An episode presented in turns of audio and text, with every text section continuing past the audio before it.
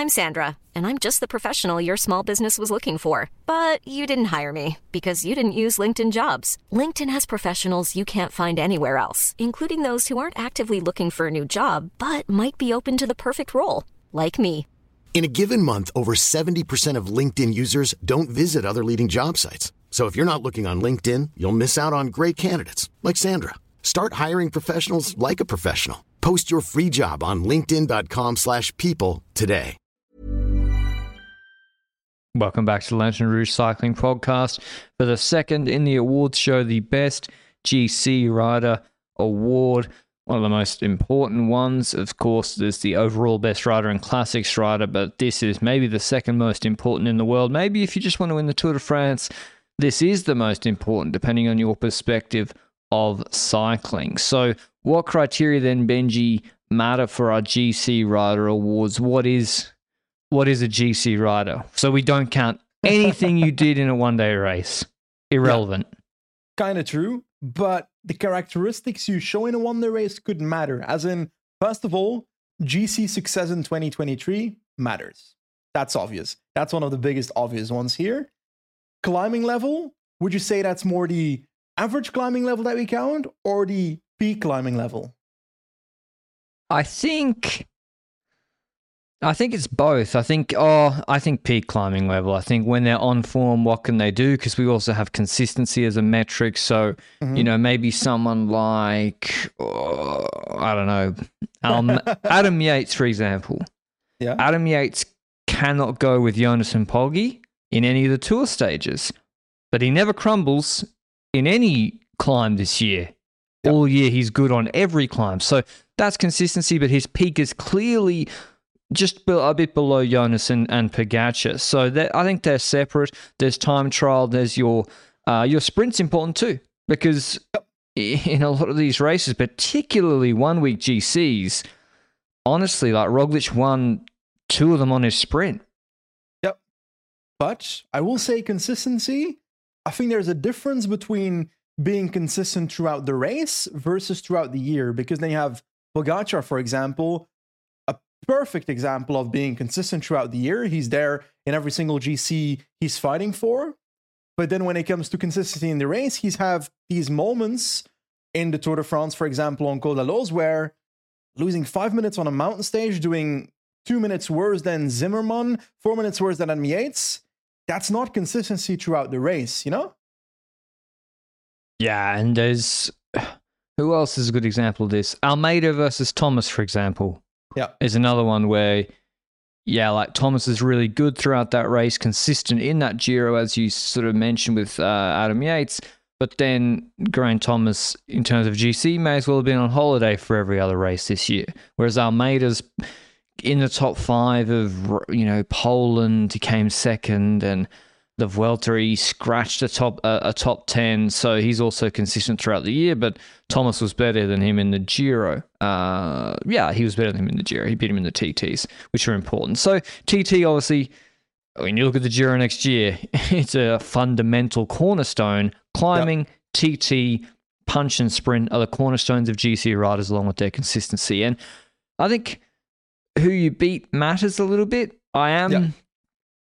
I am reluctant to knock the Giro too much, even though yes, when we when you look at uh, Gabriel's top ten climber performances article from this year, you probably won't see many Giro performances, but. I think you still have to get credit for doing it, and because it's they're, they're longer, harder stages. It's just a different Grand Tour. It's cold, it's wet, it's attritional. Um, I don't want to put the Vuelta above it too much, just because it's got the short stages with the flashy, you know, the, the climbs like Bejes, where of course you're going to do high Yeah. numbers. I agree, but I also believe that the competition is it's in a different spectrum than, for example, when we talk about sprints.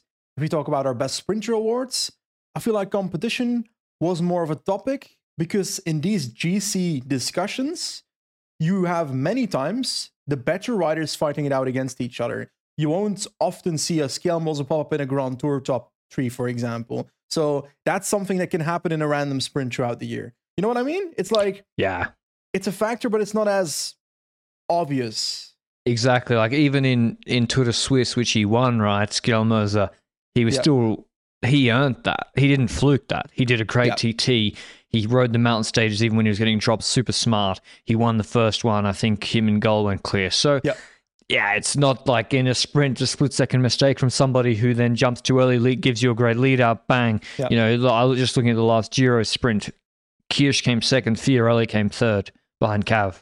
Um, but I think Kirsch underrated a rider. Anyway, that's uh, you got a question on the list here, Benji. Have the requirements for GC riders evolved over the last few years? What do you mean by that?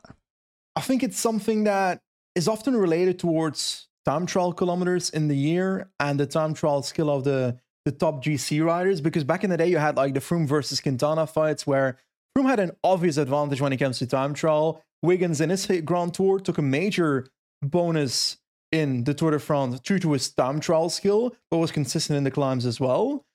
But I feel like it's odd. I feel like the requirements for GC riders often depend on the year itself and the Grand Tour routes that are presented in that year. Because let's be honest about it, the Tour de France 2023 did not have that all out 40 minute 40 kilometer flat time trial for example was more climbing related in that and so forth although time trial mattered there i have the feeling that because the top gc riders the Vingegaard, the Pogacar, the Roglic's of the world on flat time trials aren't that different there's differences between them but it's not like on a flat time trial i don't expect one guy to take two minutes on another guy there like back in the day so that's something there. But then again, if you look at the the Giro, that's where it does matter when you see a Thomas versus a But even there, Thomas Almeida, Landa? Roglic in that flat TT were pretty Yeah. close.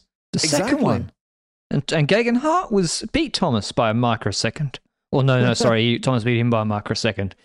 Um, I guess there's like Remco's just sort of in his own stratosphere when he's on on peak shape. Uh, but you're right. I also looked at the question completely differently. oh Is there more pressure on GC riders these days to be good for t- 10 months of the year? And Oh. certainly it, it's team by team, right? UAE, they want you scoring all year. They want you scoring from the start of mid January if you're Jay Vine, or Yeah. start of February if you're Pogacar, to October. yeah Uh, Ineos with Thomas is the complete old school peak for your A race and then kind of chilling to the rest of the year, or at least in, he's not expected to even top 10 his preparation races before Yeah. the Giro. No, actually, that's not true. Normally, Thomas in previous years would like podium the Dauphiné or yeah uh, or Romandy before the Tour de France. but just like Chris Froome back in the day you wouldn't expect him in February to show up and be the best rider in every single No. race he rides so I get the point you're making and we see that Pogacar and Vingegaard have been relatively consistent throughout the year like if you take a close look at Vingegaard, for example, outside of the, the Grand Tours he rode, he dominated Itzulia, Dauphiné, and Gran Camino. So three of the four, I think, stage races he did, he kind of flopped in in Paris, but Yeah. that's let's put that aside for a second. So that's relatively dominant throughout the year, which is a major difference from last year. Do you reckon how big is the step that Jonas Vingegaard made between 2022 and 2023, considering I feel like he's become more dominant in the Grand Tours? And second of all, he's become way more dominant throughout the year. And has he become more versatile too? I think his uh, his three to twelve minute is way better. Oh, maybe three to eight minute. He was already Yeah. good on uh, Mende last year, where he stuck with Pogacar. That was an 11, 10 minute climb. This year, he's just dropping people on three, four, five minute Yeah. climbs uh, in those shorter stages. Like Gran Camino, I grant you, not the biggest start list. He won every stage. The first one was neutralized. He won every two road stages in the TT. The TT also was a practice for the Tour de France TT all the way back at the end of February. Uh, simulation for or on a hilly parcours. As incidentally, if you look at fourth, Bart, uh, Bart Lemmen came fourth there. He just got signed uh, to Jumbo Visma for on a two-year deal, I think, from Human Powered Health. So I think that's maybe where he went on their radar. Yeah, and, and he just he won a lot of stages in those races, Benji, which is not they're not long Tourmalet climbs. He won three Basque stages. They weren't long climbs. He won two Dauphiné stages. One wasn't a long climb. So, yeah, I think he uh, he didn't do a one day race this year. Not a single one day race. Question. This isn't a, a question I have about Pogacar now versus Vingegaard because we were speaking about Vingegaard there, but towards Pogacar, do you feel? I feel that way slightly, but I also feel like the moments where oh Pogacar had weaknesses here are important moments as a GC rider. But do you feel like the the level difference between Pogacar and Vingegaard is being seen as larger than it actually might be due to the time trial and due to Col la Loze those two days? Because I swear, until the second, until the last rest day at the Tour de France, I was not sure who was going to win that because you looked at the stage that came beforehand and we saw this this pattern kind of pop up where Pogacar would make the early move, he would have the acceleration, be able to gap Vingegaard on those stages, and then Vingegaard was able to like crawl back. Now we knew that when it comes to the larger climb in the third week, that Vingegaard would likely have the upper hand, but losing five minutes or whatever it was, four minutes to Adam Yates, in my opinion, even knowing that these kind of stages are Pogacar's weaker days in the Tour de France in the last few years, this was completely exaggerated compared to what I expected. Yeah, I didn't expect him to lose that amount of time, but I think there's a there's a psychological sort of trap here with the Pogacar, mm-hmm. right? So Pogacar, you'll see him ninety percent of the time being the best, right? Yeah. And being the best by not very much though. Like Puy de Dôme, he drops Jonas, right? Jonas yep. lost, I think, seven seconds. Grand Colombier, he gaps Jonas four seconds, and you see it, you're like, that's the majority of the time. And then on these crucial stages, he's getting killed, like Granon. And then yep. on Col de la Loze and on Ventoux, he, he lost a lot of time on the climb. Descent finish helped him. So that gap seems to have grown each year from 40 seconds on Ventoux to Granon, it's two and a half minutes. To Loze, it's five minutes. Um, is that Jonas getting better? A little bit, but also um, maybe Pogacar's getting worse in that regard because you look at Paris. Yeah. He killed Jonas on Loge de Garde. Jonas was too too aggressive, uh, actually similar to Cauterets. Yep. Attacked on Loge de Garde off a nothing pace. Poggy in the wheel. Poggy counters him going after David Gaudu. Jonas can't respond and he loses. He got dropped by at Paris Pancho. He lost 43 seconds on a nothing climb, you know, 6.8k, 7%. But then on Col de Couillole, the gap wasn't big at all and and that's a 16k 7.3% climb. And if you extrapolate but, that if you extrapolate that Loge de Garde gap Poggy should be taking a minute a minute and a half. Yes but i think it's the opposite of what you said about Pogacar there as well. As in you said Pogacar has that psychological thing as well on the moments that he really falls through on Col de la Loze, for example. But i'm also looking at that Paris for example Loge de Garde but also at um, at Cauterets is also an example of that. In the moment, Vingegaard was probably thinking when he makes those moves, the attack on Tourmalet after being better the day before on the uh, La Reine stage with Marie Blanque. And at Paris, he he felt pretty good because he just won the Tour de France against Pogacar the year before, stuff like that. He knows he's on level from Gran Camino. If he then makes that move and gets countered then he didn't realize he could crawl back to Ving, uh, to to Pogacar when Pogacar countered him. Then it felt felt like Vingegaard also had like a hit psychologically that was like shit, shit. He countered me. I'm not gonna make it to the line. And I feel like he matured in that during this year's Tour de France because that was yeah, when he sw- that's when he switched it towards now I need to control my tempo. Don't panic. I can still crawl this back. And I feel like that's an important step for Vingegaard and a dangerous one for the future because that might make him quite dominant in certain races. Yeah, and I with the Pogacar, I didn't mean Pogacar's psychology. I meant us yeah? as viewers. Okay, we see Pogacar destroying Van der Poel on the Chem on the Oude Kwaremont, in the Tour of Yeah. Flanders. We see him dominating all these races. We see him dominate most of the stages in the stage races. So we we will attribute him to having an off day in these big mountain stages. It's like, well, maybe that's his level actually. Nah, nah. I I agree that there's something in there that his level is lower on those stages, but his level is not four minutes lower than Adam Yates on those stages. In my opinion. Maybe. What was But wrong? there What was wrong then? He That's the won. He, he won stage twenty. As a thing, there is something that is causing these stages. So it is. His, so it's that's. I mean, it's currently his level, unless he was sick, and then three days. So unless two days before when he was good on stage fifteen, he was healthy. Then he was. I don't believe sick. he was sick. Okay, well, and then he wins stage twenty. What's wrong? It is it is 100% the pattern, but I I refuse to call that his usual usual level. Yeah, maybe, or maybe they got the feeding wrong. The two the, on the rest day. Um, It- but it's, it's an possible, Achilles heel. From the outside, it's it's it's it's kind of impossible for us to like see what the exact reason is for those weaknesses, but it's something that happens, and if they don't change anything, then that's likely going to be the case again in a in a future Grand Tour. How much do you affect that? How, how much do you think that crash at LBL affected it? Because probably in some way it affected his Tour de France, but he was at a good level in the first two weeks in the tour. Yeah, I mean, Tourmalet and Cauterets, he was unbelievably good.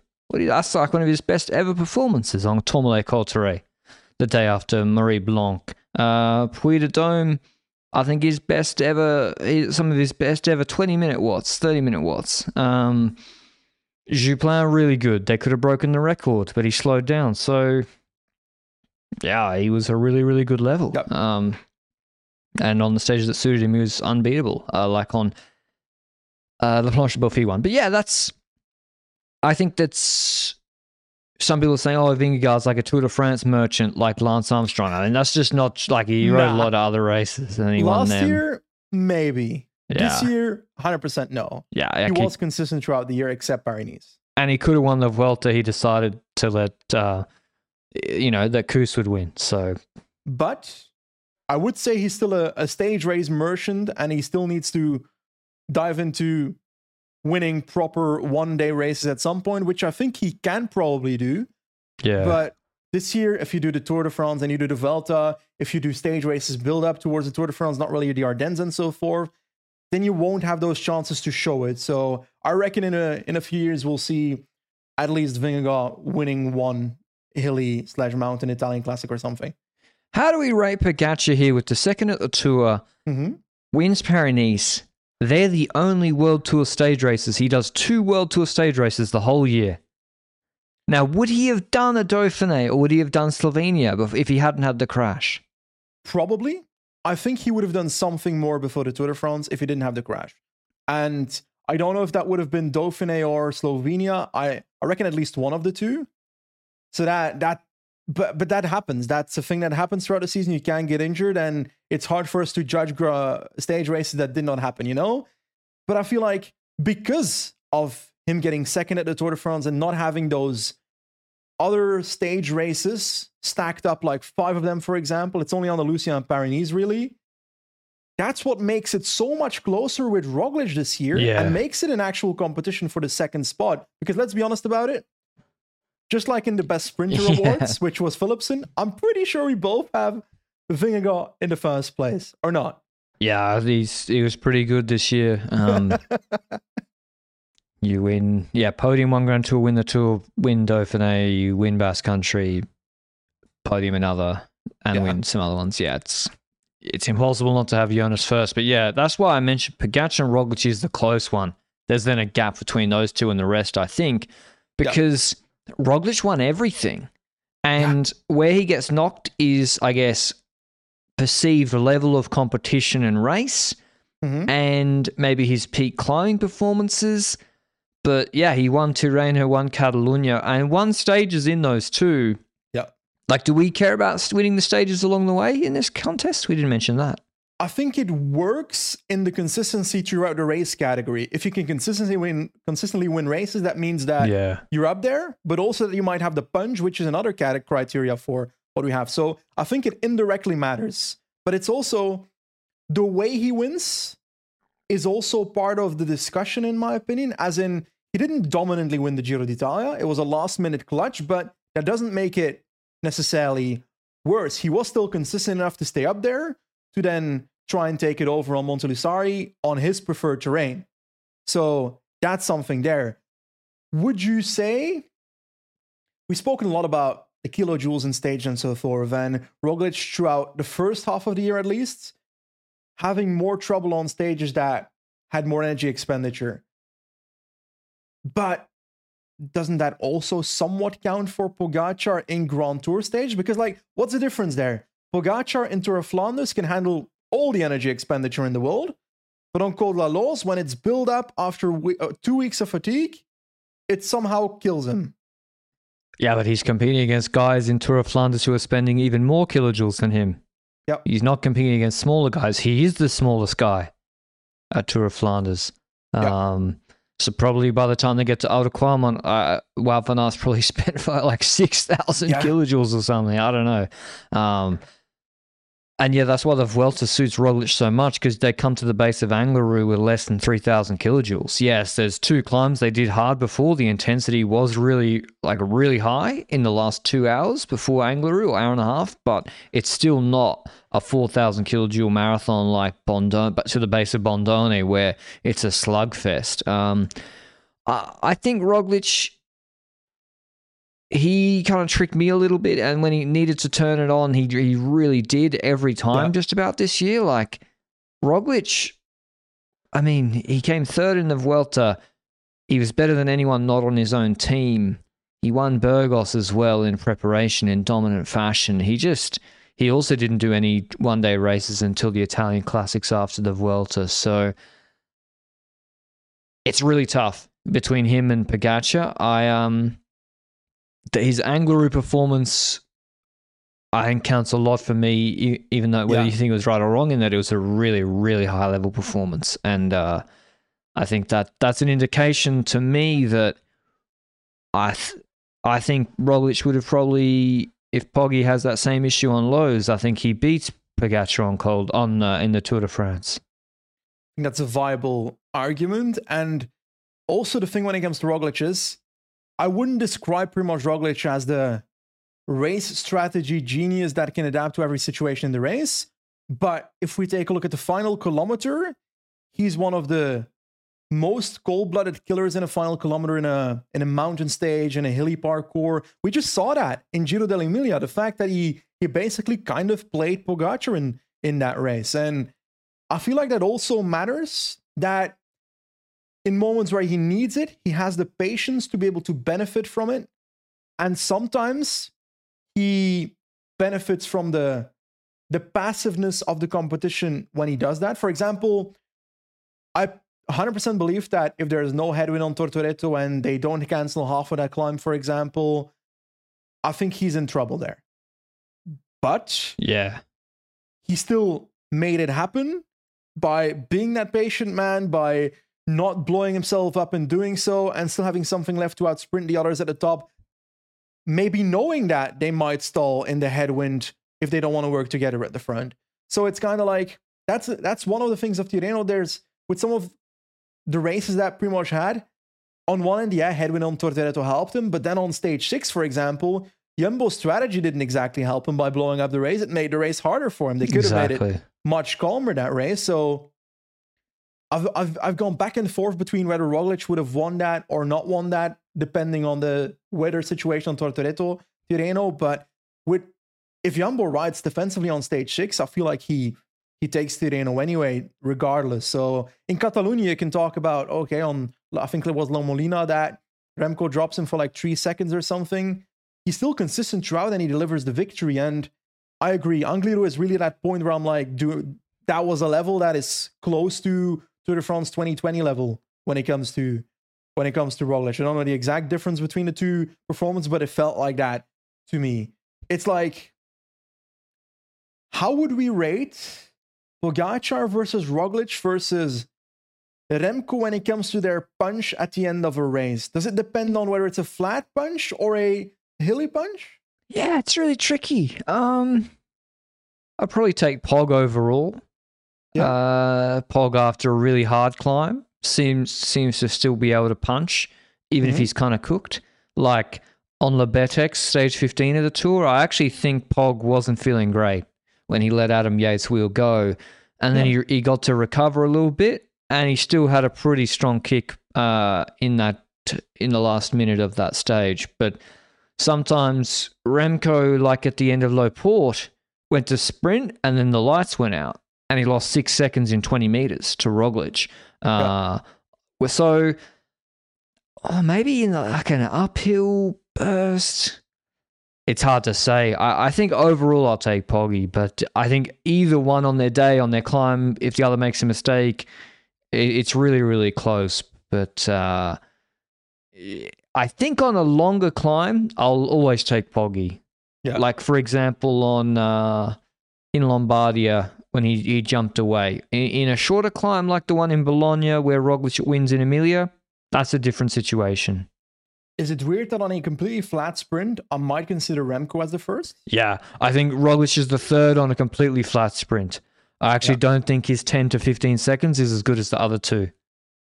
Uh, I think his 30 seconds after fatigue, uh, a hard climb is unbelievable. But yeah, I, I think Remco, you're right, is super aero, and he keeps winning bunch sprints like yeah, behind, Yeah. um, like in in Lombardy, for example. But uh, yeah. anyway, And it's also like there was that Vuelta stage where he finished in the second group, but he let it out, spent 10 kilometers pacing at the front, let out the sprint, and then did the sprint himself, and somehow still beat everyone in the group. yeah, And that was one where I was like, huh? How did he do that? So, yeah, it's an interesting discussion, but let's talk about him for a second, Remco.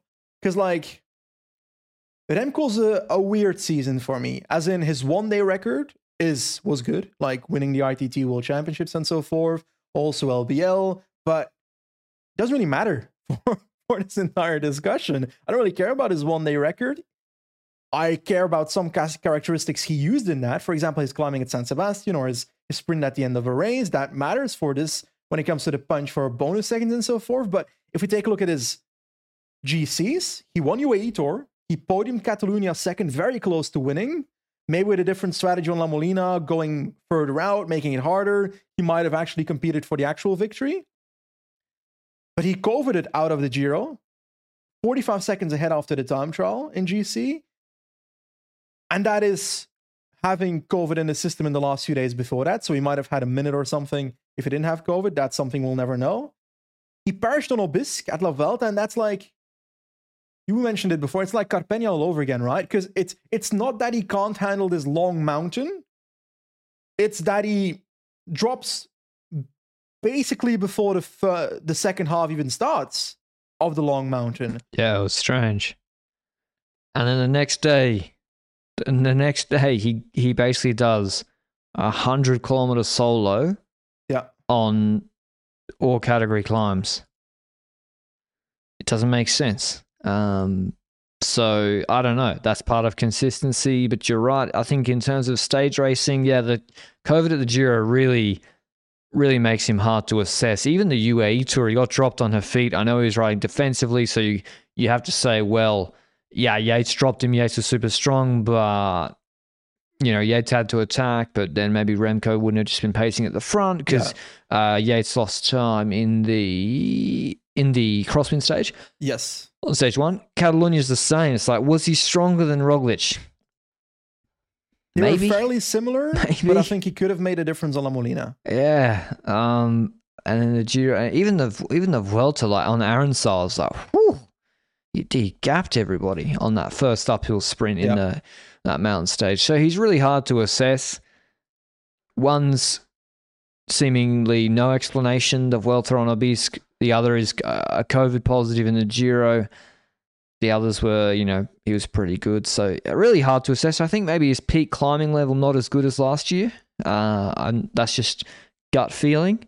I feel like, uh, what was it?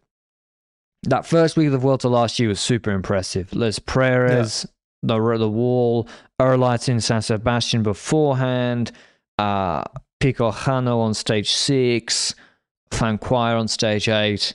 Really, really impressive there. And he, he basically ended the Vuelta in week one last year. And uh, But yeah, I do still remember from that Vuelta that we were always saying the third week is one of the easier ones in a Grand Tour we've had. This was a lot different than the Grand Tours we Yeah. had this year. So I still need to see that truly Grand Tour very hard from start to finish, where he has that consistency throughout. But I will say, we- we've had this discussion before when it comes to his uh Aubisque performance. I always feel like after that first week, the amount of drama Remco went through in week one, like the amount of times he's been Oh, shouting at cameras, the crash he had out to the finish line, that must sap energy. Like that must be pressure and that must sap energy. And it wouldn't shock me if that has an influence on Aubisque. Yeah, of course. Stress stress causes your body, psychological stress causes your body to not recover as well. Uh, and that's that's obvious. So it's it's obviously not ideal, or even physical stress caused from a crash. You are going to Yeah. spend energy recovering from that crash, even if you know you cruise through the next two sprint stages. That it doesn't matter. You- You've still crashed, and you got to recover from that in the race. So yeah, it Where wasn't ideal either. in? Where Was the- that Giro the or Vuelta? Dog crashed. dog. The, Giro was even more. He crashed with Ballerini with the Trek lead out Yeah. in a sprint stage. There's a dog that crashed him. Um, yeah, I mean, I don't think Well- the dog the dog didn't give him COVID. Who knows? You never know. Anyway, maybe Aaron Rodgers knows. is uh, Um, Adam Yates, one of my favorite riders this year, the best British GC rider in the world, who is in his first year on UAE after being on Ineos, wins the mountain stage, main mountain stage of UAE Tour. Uh, on Hafeet, third in GC there. Tirreno didn't suit him, like really didn't suit him at all. That was a Yeah. waste of his race days. Frankly, he would have been better off, I think, training. Uh, Catalonia, massive crash in stage one. I don't know how he came fifth the next day. Yeah. He was he's in a really high speed crash uh, in San Feliu. Romandy goes then a month later, dominates the Queen stage on Thyon, just kills everybody, wins GC there. Dauphiné second, and then there was a behind Jonas, but then there was a big gap between Yates and the Hindley O'Connors of the world. And then Tour de France, he wins the opening stage. And as a domestique for Pog, he comes third. Uh, then Burgos third, and that was his last race of the year. Uh, stage race, sorry. So, um, he's clearly he's, cle- you can't not have Yates in your top five. I don't think. I agree. I do have the feeling that I agree. They're very different races, but Roglic level of Vuelta is different to me than Giro level Roglic. I feel like he was at a higher level during the Vuelta, Roglic. And for that reason, in my head, if you put Adam Yates at Tour de France level in the Giro, I believe he competes for the victory there. Yes, but I think that's that's impossible. I think no one like we see every year that Yeah. the watts are never as high in the Giro, Yeah. and so I think it's really dangerous to apply Giro uh, Vuelta watts in particular. Like, say you apply you look at Roglic, two different characters, Yeah. and so to assume Yates will be at his tool level at the Giro, I think is risky. Um, I don't I disagree with you. I think Yates can beat them in the Giro, and I think those mountain stages would have been nice for him too. I think it would have been really good. So I'm not disagreeing. I'm even Hindley. I think it was a good Giro for Hindley too. That third week, I Yep. just think it's uh it's it's risky. I think the Giro with the weather and all that it can be way more random. Um, but I agree. Maybe in a different count. Who was their leader? Almeida. Oh, man, Almeida and Yates as co-leaders would have been nasty in that year. It's that time of the year. Your vacation is coming up. You can already hear the beach waves, feel the warm breeze, relax, and think about work. You really, really want it all to work out while you're away. Monday.com gives you and the team that peace of mind. When all work is on one platform and everyone's in sync, things just flow wherever you are. Tap the banner to go to Monday.com.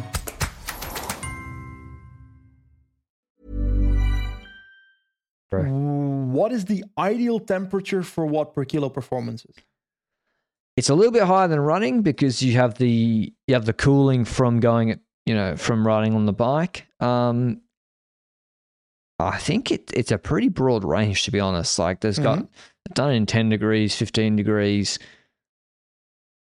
20, 20 degrees, probably. Probably when it, probably just not when it's ice cold and not when it's very hot. Yeah, I think just, yeah, 20 degrees. So it's not, yeah, people aren't dehydrated because you obviously have to. It's not, it's not really. Grenoble, people are like, oh, Grenoble wasn't a super hot day, right? In the Tour 2022. Grenoble wasn't that hot. You know what was like the surface of the fucking sun?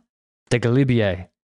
And if you have over 30 degrees, I if there I tell people if you have the opportunity, go to high altitude. Even 25 degrees, you will be like, holy shit, it is boiling. It was, I think, over 30.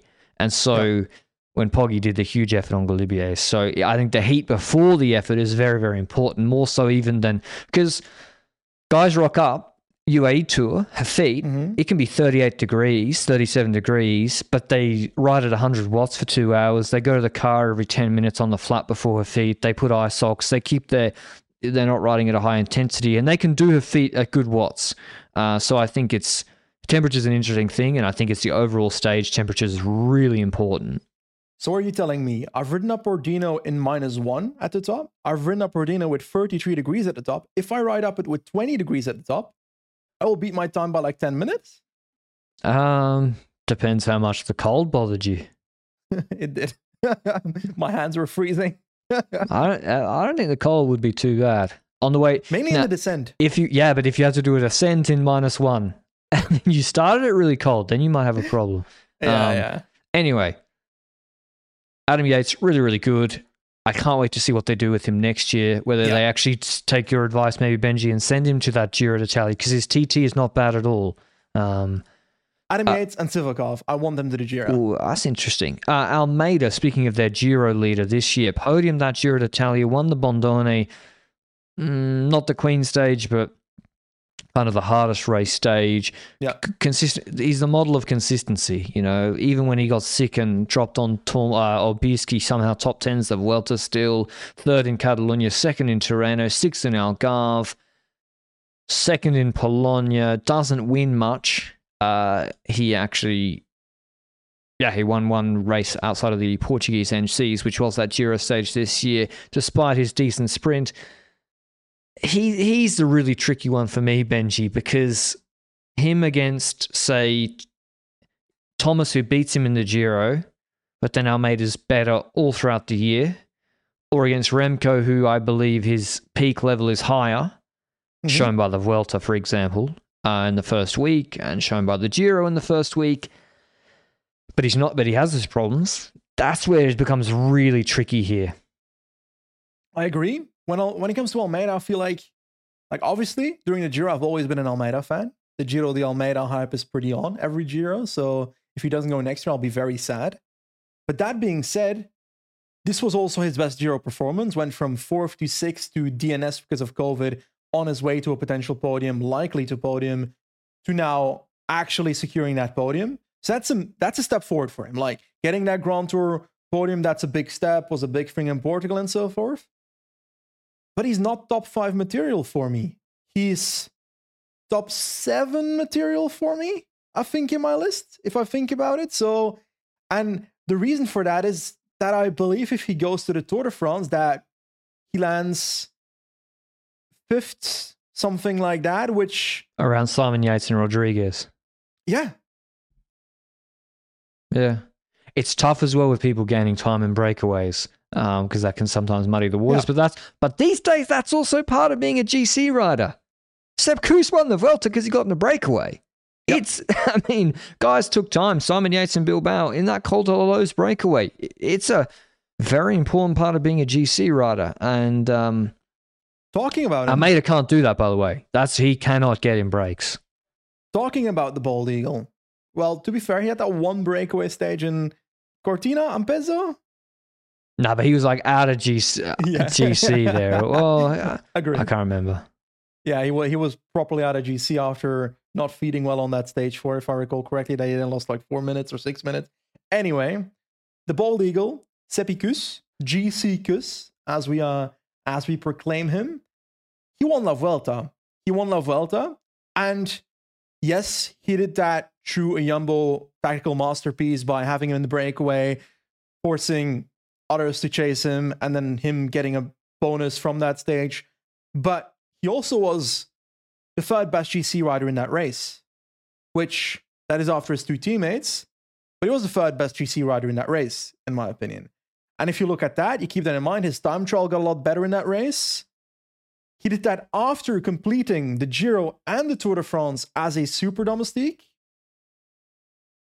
I have him higher than Almeida. I have him higher than than Remco. I have him higher than Geraint Thomas. Really? Especially this year. Uh, Thomas, I can see it because Thomas podiumed the Grand Tour, Kuss won one, and then neither of them really have the consistency outside of that in GC. I mean, yeah. Kuss has more so. He was top 10 in the Tour before Rodriguez wheel collapsed in front of him. So, yeah, yeah I think it's actually very difficult to put an argument for Thomas ahead of Kuss on in terms of GC rankings. The interesting one is someone like Simon Yates to me, or um, like Yates, fourth at Paris, second at TDU. DNF at Romandy well, and then fourth at the Tour de France, and then they don't send him to any other stage races, which is a little bit curious, but he did farm a fair few points at uh, the classics. So, yeah, is Sepp better than Simon Yates? Was he a better GC rider than Simon Yates this year? I think yes. I think yes, because yeah. Simon Yates might have had trouble in that Vuelta. Maybe he's not 18 seconds behind Roglic on Angliru in the third week of the Vuelta. Um, and then Hindley, you're right. It's like these other guys don't have these results. Like they're not even podiuming other World Tour races, Benji. Yeah. Like Hindley didn't podium a World Tour stage race this year. Yep. And so you can't say, well, well, what did Kuss do outside the Vuelta? It's like, well, fuck, he won it. And these guys didn't even podium one. Almeida's the one for me that's just, and Remco. Almeida came third in the Giro on his own back, and then all those other results, I think. But it's always in the background a lot of the time. I don't know. It's it's it's personal preference. Has Almeida ever been at Sepp Kuss Vuelta level? Is no. that kind of your point? You don't, yeah. So, but I also got this feeling about a lot of riders like outside of Sepp Kuss. You you mentioned Simon Yates. We we have Carlos Rodriguez, for example, who pretty sure he crashed at the Tour de France in the final few oh, stages. He crashed a million times the last eighteen months. Yeah. and Ayuso. Jai Hindley also crashed at the Tour de France, yep. which affected his GC. For he sure. finished seven in the Tour de France, but probably could have competed for top five. I think so. Maybe. I think so. So I'm then looking at my my positions six to twelve, and I'm thinking, are Thomas and Evenepoel and Almeida, a Hindley, a Yates, and a Ayuso or Rodriguez? Where does Hindley fit in that? Keeping in mind the damage that he had when he comes to injuries, because despite the result at the Tour de France, I would rate him above Rodriguez. And despite Ayuso yeah, getting fourth at the Vuelta, which he would have podiumed to Vuelta if Jumbo arrived with one of their main leaders instead of two of their main leaders, with Sepp Kuss added on afterwards. I think, I think Ayuso's Vuelta, I rate the same as his Vuelta last year. It might even be better. Yeah. it might even like, be better, yeah. Like the gap shouldn't have been that big if the team rallied around him a little bit more. Mm-hmm. You know, he tried to attack the next day on stage 14 after the Tourmalet stage, then they had no satellite rider. They yeah. paced with Novak for an hour, and then it's like, well, where's he going to go? You know, he he was the only other GC re- leader trying things after that sort of Tourmalet um, uh, destruction by Jumbo. So Ayuso, I think he had a tough season with the foot injury, and then he, he did Swiss a little bit undercooked. He did Romandy definitely undercooked, like he suffered on Thyon, but he won the TT. Swiss he is second and won the TT, and uh, uh, the descent, uh, the descent stage where Gino Mader passed away. He just had such a short season, forty-one race days, and you know half of them are the, over half of them are at the Vuelta. So yeah. it's really tough to compare these guys because who else are we missing? There's Caruso. You mentioned Enric Mas, Carapaz. They all cra- crash issues. Caruso is kind of, I think he made a podium the Tirreno. Don't really know. Um, Fourth in the Giro. Like, that's something yeah. I completely forgot. what, what else did Caruso do? Actually, don't know what else he did. 83 race days, man. Fuck, that's a lot. No, he didn't top. He didn't. Oh, he's third at Romandy. Oh, Well, okay. yeah. I mean, Romandy, Adam Yates, he, he franked out form then at Dauphiné and the Tour, but yeah. Um, We've gone through this list. I'm gonna start with my ranking from position 12 to 6, and you're gonna tell me I don't have stupid. 12. I I'm got a top do it. five. You go, you do your 12 to I've 5th. got Carlos Rodriguez. I've got Ayuso above Rodriguez. Yeah, that's. I think that's undeniable. I've got Simon Yates above that, roughly. In 10th. Yes. Maybe low, I don't know. I've got Hindley above Simon Yates. Yep. I've got Joao Almeida above that. That's low for Almeida. Eighth. I've got Remco above Almeida and then Thomas in sixth. I can't put Thomas that high. Okay. I, I understand where you come from. There's no way. Okay, he came what second? He came one position ahead of Almeida on the Giro, and he the same result effectively. And Almeida attacked on Bondone. Thomas bridged in, and Almeida won the stage. I know they pulled afterwards, and then Almeida has all those other GC results, Yeah. not wins, I grant you, but still, Thomas has nothing. Yeah. Who would you rather have as the GC rider? Wow. No, this year. Almeida. This year. Almeida. I don't care if he comes second or third, it's a podium. Maybe that's just me. I agree. No, I agree. You, you don't say you say podium. Um, yeah. Thomas did beat him marginally in the Lussari TT, but I think you're being tough on Almeida there. Well, I support him enough at the Giro, so yeah, he- true. And he failed you. We were both we were like, Almeida's going to win. Yeah, actually, fuck that guy. nah, no, no, overhyped, winless fuck. Um, Nah. We're not doing this. Well, I can't say I that because he won the Bondone stage. I remember when you called me out for calling him an overhyped I said fuck. you called him. And then he won the Bologna two stages and the overall the next week. He's a funny rider, Oh, man. I was Um, framed. Okay, so that's your Almeida's eighth, Remco seventh, Thomas is sixth. That's your. Yeah. I think you're being a little bit, uh, a little bit harsh on Almeida, but yeah, I largely and a bit generous to Thomas. But uh, I'm a harsh on Remco by putting him on seventh.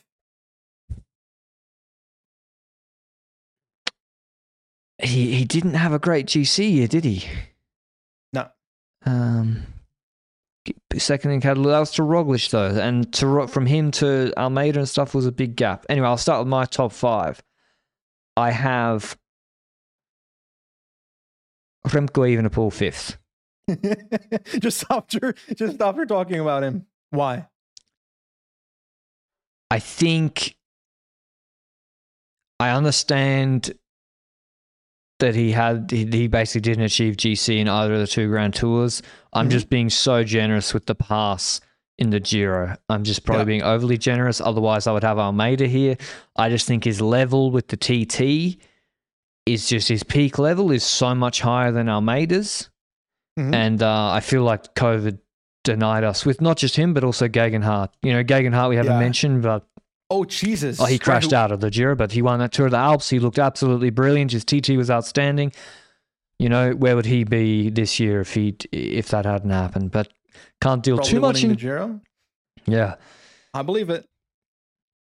So yeah, I have uh I have Remco ahead of mainly because Almeida didn't win a didn't win a stage race, but I guess maybe I'm overrating UAE Tour. Um, anyway, I- I'm if people disagree with that, I accept it. Fourth, I have Adam Yates. Third, I have Tadej Pogacar. Second, I have Primoz Roglic. And first, I have Vingegaard, obviously. So my other content, I think Yates fourth is just like inarguable. That there's the three this year of Jonas, Pogacar, Roglic, whichever order you want. I think Yates in that tier of his own is inarguable this year, Yes. and then willing to be dis- have a discussion from fifth to seventh, eighth. Uh, you know that's debatable, but the, I guess my second contentious one is Roglic ahead of Pogacar. Wait. Yes, Before we talk about that, we need to discuss the absence of GC. Kuss, where's he at? Oh, um, yeah, probably around seventh to ninth region. Really? Yeah, Winning the Vuelta? Obviously, the tactics mattered, but he was still the third best GC rider there. he was, he was. I think you're being harsh on our American. Probably.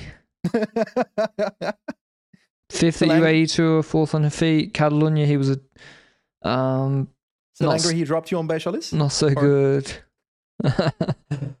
I mean, yeah, the Giro, he was. Uh, it's tough because he was a domestique in the Tour and the Giro. Yeah. Like, I can't be like, oh, well, he didn't get good results in the Tour and the Giro. So, well, fuck, the guy was being a domestique. Yeah. Like, so yeah, maybe, but no, I don't. I don't have him in my top five. Sorry. Heresy. Absolute heresy. But before D- we does winning a Grand Tour, Oh? Yeah, does that mean automatically you go into the top five? No, but the level he showed while winning that Grand Tour, Yeah, it the was very best good. rider there, for me is the one that tips it after already competing Yeah. in two Grand Tours before that, where he could have achieved the top 10 if he rode for it. I I see that as definitely this year deserving to be in the top five, knowing that he might not have this every single year coming now. But No, uh, see, that's where I disagree. Okay. I think he'll be top five GC rider next year. Oh, this is fascinating. I And clear. I I've got him like seven A for something next year. yeah, I mean, that's, that's not too far apart. But I, I switch with, around. Rog, with Roglic out, man, I'm looking at the season program. Like, there's a lot of World Tour races here. Yeah. I can't do all of them. before we jump to Pogacar versus Roglic conversation, Well, I need so your forth- ranking. Exactly. I've got fifth G- GC Kuss, Okay. fourth Adam Yates. So relatively agreed on the fourth one.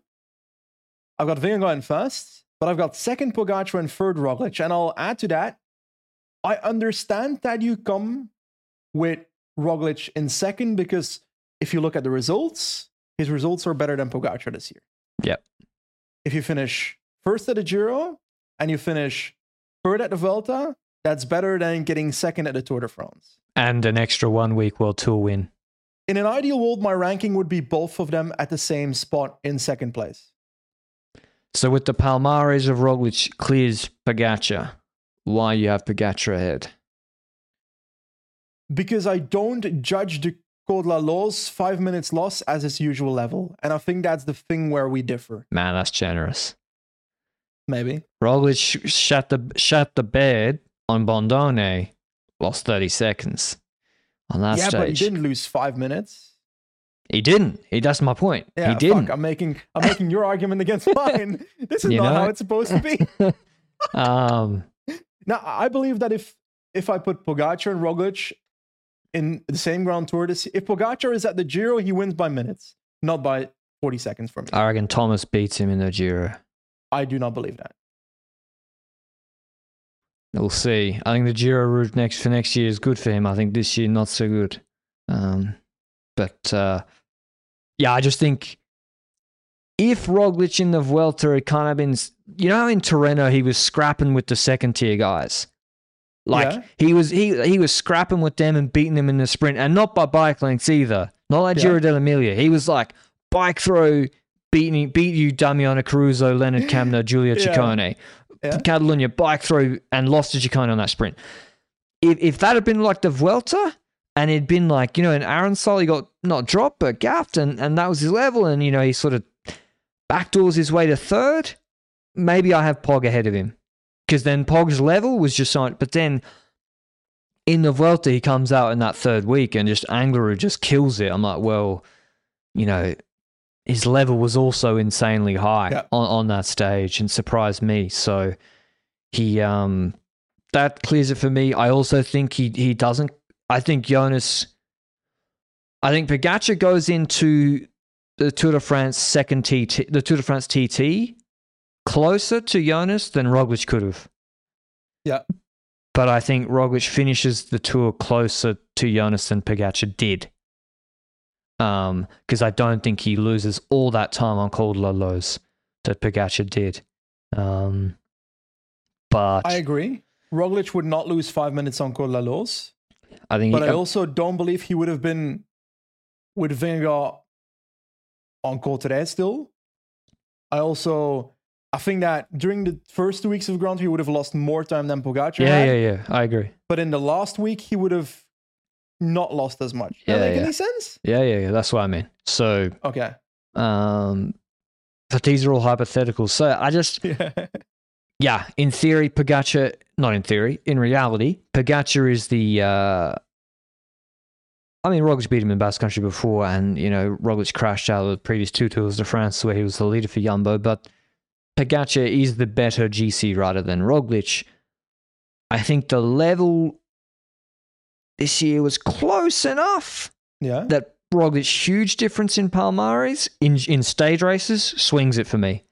I Now, would that. I rather have Roglic or Pog next year in stage races? Obviously, I'd rather have Pog. I, I Yeah. accept. I know that. Um, so this is another one where how much do you rate what their peak level can be Yeah. versus what do they achieve? Yeah, maybe I'm generous in that argument, but I wouldn't mind having them both on second place, like I mentioned. But also, I'm also looking at the future and I'm thinking, we made these rankings now. What will change in 2024? And one of the first things that comes to mind is the fact that Roglic will do the Tour de France next year as main goal, gives him a solid chance of dropping in these rankings next year. Yeah.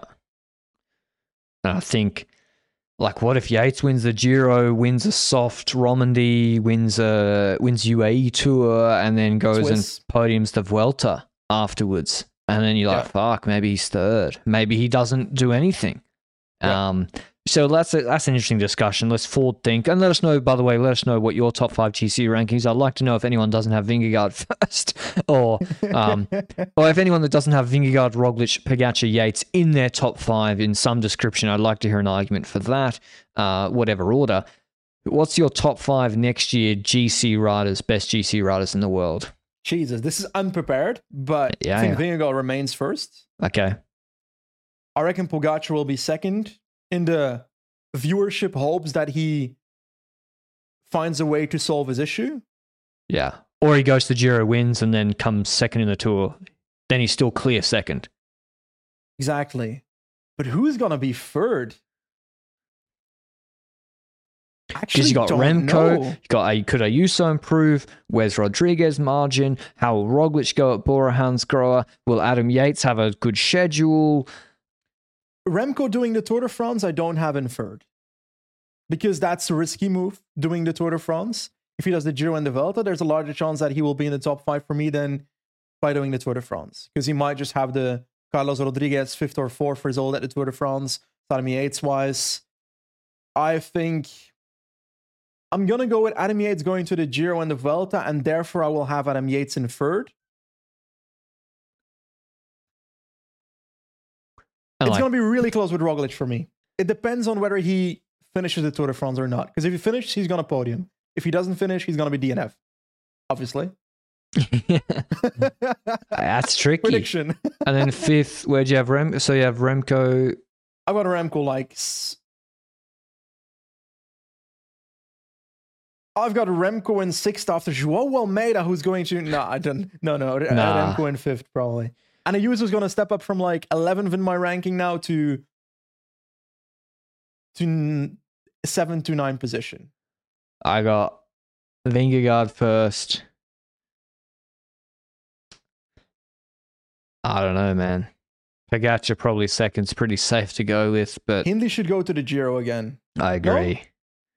Uh, well, Actually, no, I sure. think they're going to send Vlasov because it's got Yeah. good TTKs and it could be a soft start list and Kian. Um, Jonas Pogacar third. I have uh, Adam Yates fourth. Roglic, nah, and then actually that's not true. I got fourth Remco, and then fifth Roglic and Ayuso. I have because let's be real, like Yeah, but. Bora does not have the team do? around Roglic to to put him in the situations for him to succeed the same way he did at Jumbo. I agree, but when it comes to Ayuso, I'm also like, there's so many top dogs at at that team now. And if I if I expect Yates to ride the Giro, then he's going to be doing the Tour de France combined with Pogacar. Nah, I think Ayuso will do the. Yeah, yeah, true. I wouldn't send. I don't know if Yates should do the tour. I think he might be better in warm conditions. Uh, if if you should do the Giro, I mean? I think Yates might be better in the heat or in not so cold, but I'm making that up. But he's good Possibly. in UAE, so The I don't I don't remember, but I reckon Adam Yates once came fourth in the Tour de France, right? Yeah. And the only stage I can remember from that Tour de France was him finishing in the rain on a stage that Dumoulin won. So in my head, he's good in the rain for some reason.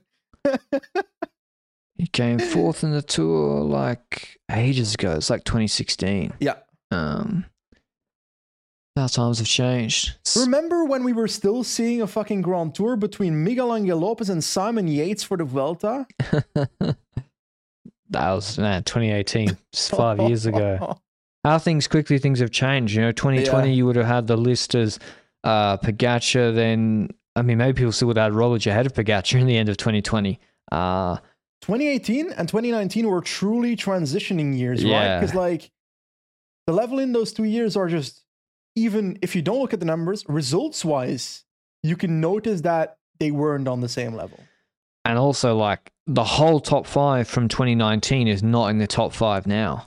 Uh, Bernal, Geraint Thomas, maybe Steven Kruijswijk. I'm just reading out the Tour de France list. I can't remember the 2019 Giro was Nibali, um, hey, hey, retired. Hey, Carapaz. Yeah. he would be winning otherwise if he wasn't retired. Yeah. I think Carapaz might podium the Giro next year. But yeah, it's let us know what you think. Um, who will kick on next year? Is it is the art in scheduling? Is there actually a lot of parity between these riders and on their day? Like on his day, I think Jai Hindley can drop Primoz Roglic. But 95% of the time, Roglic will beat him in a sprint, beat him in a TT, uh, and, and all those great things. And so, even though in your GC ranking you would absolutely have Roglic ahead of Hindley, sometimes Grand Tours don't work out that way. If there's Yep. spe- uh, if there is a specific parcours, like we saw in the Giro 2022 on uh, Passo Fedaia, where he cooked uh, Yep. Carapaz. Geoghegan Hart hopefully has a bounce back year. Ayuso, uh, maybe he'll be he'll improve. But yeah, maybe Sivakov Benji. If Adam Yates has anything to go by, maybe he's in the top ten next year. Yep. I will, I, I will really enjoy seeing Sivakov doing Italian classics at. UAE. Yeah, with that stacked team. yeah, that team with an Italian classics already ridiculous, and yeah, he makes it even stronger. Uh, is there anyone we're missing that could? that could like pop up out of nowhere.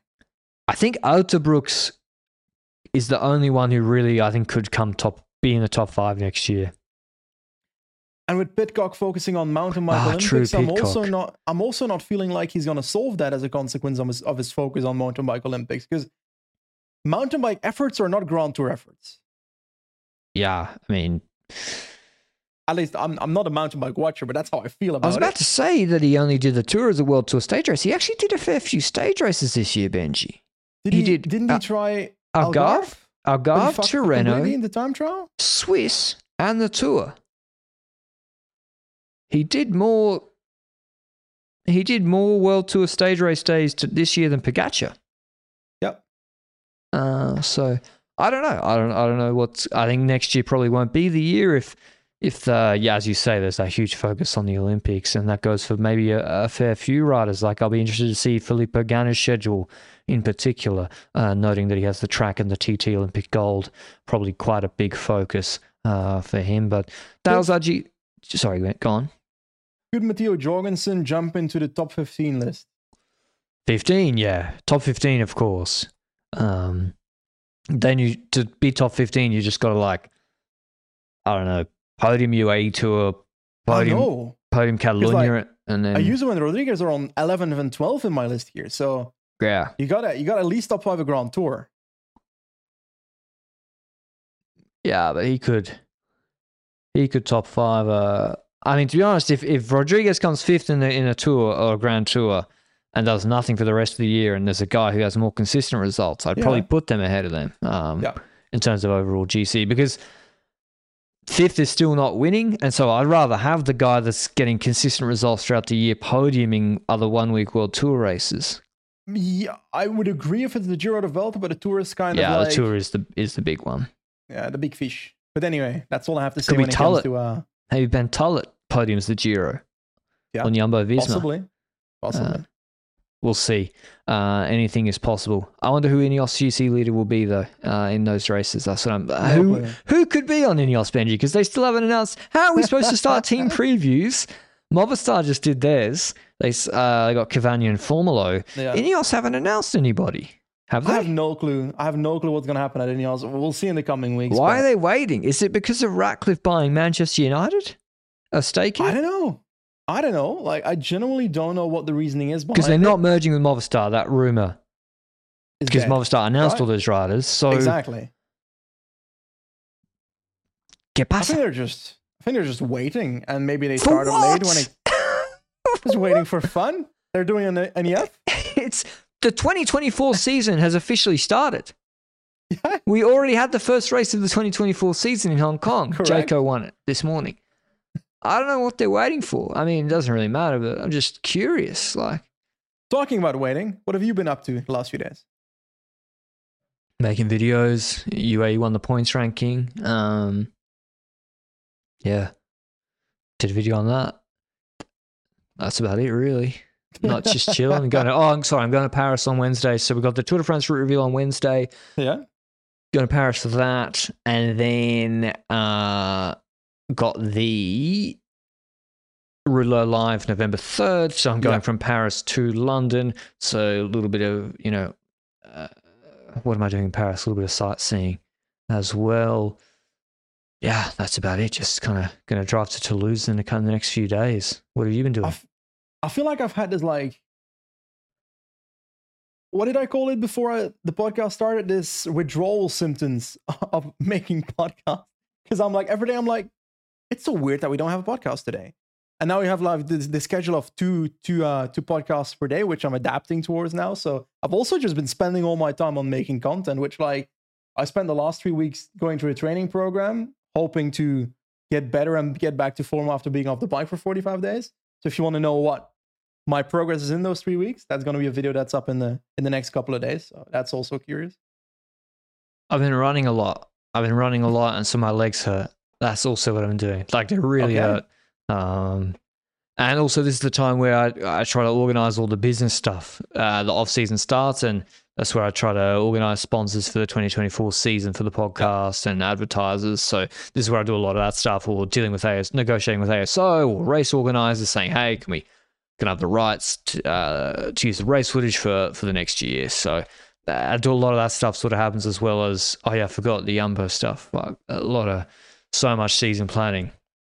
Actually, um, that's, that's actually taking up a lot of my time uh, since the Vuelta. But yeah, all Italian classics. So it's been busier than I'd hoped, Benji. Um, and maybe we, I go get bitten by bed bugs in the coming week.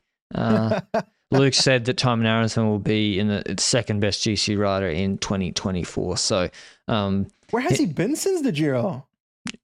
Uh. He he injured. crashed Fuck. horrifically in La Yeah, Vuelta. yeah, yeah, yeah, yeah. yeah. Uh, Sorry, damn it. yeah, he needed. Uh, who's the lead out guy on Tudor? Uh, The the Du- Dutch guy, Dutch guy, yeah. not Rick Plimer, Zijlaard. Zijlaard, yeah, he needs him to keep him safe up to the three kilometer, three kilometer rule. Okay, that's enough for today. We'll most likely see you next with our Tour de France 2024 uh, men and women's root reaction coming later uh, this week. Until then, Joel. Mom deserves the best, and there's no better place to shop for Mother's Day than Whole Foods Market. They're your destination for unbeatable savings, from premium gifts to show-stopping flowers and irresistible desserts. Start by saving 33% with Prime on all body care and candles. Then get a 15-stem bunch of tulips for just $9.99 each with Prime. Round out Mom's menu with festive rosé, irresistible berry chantilly cake, and more special treats. Come celebrate Mother's Day at Whole Foods Market.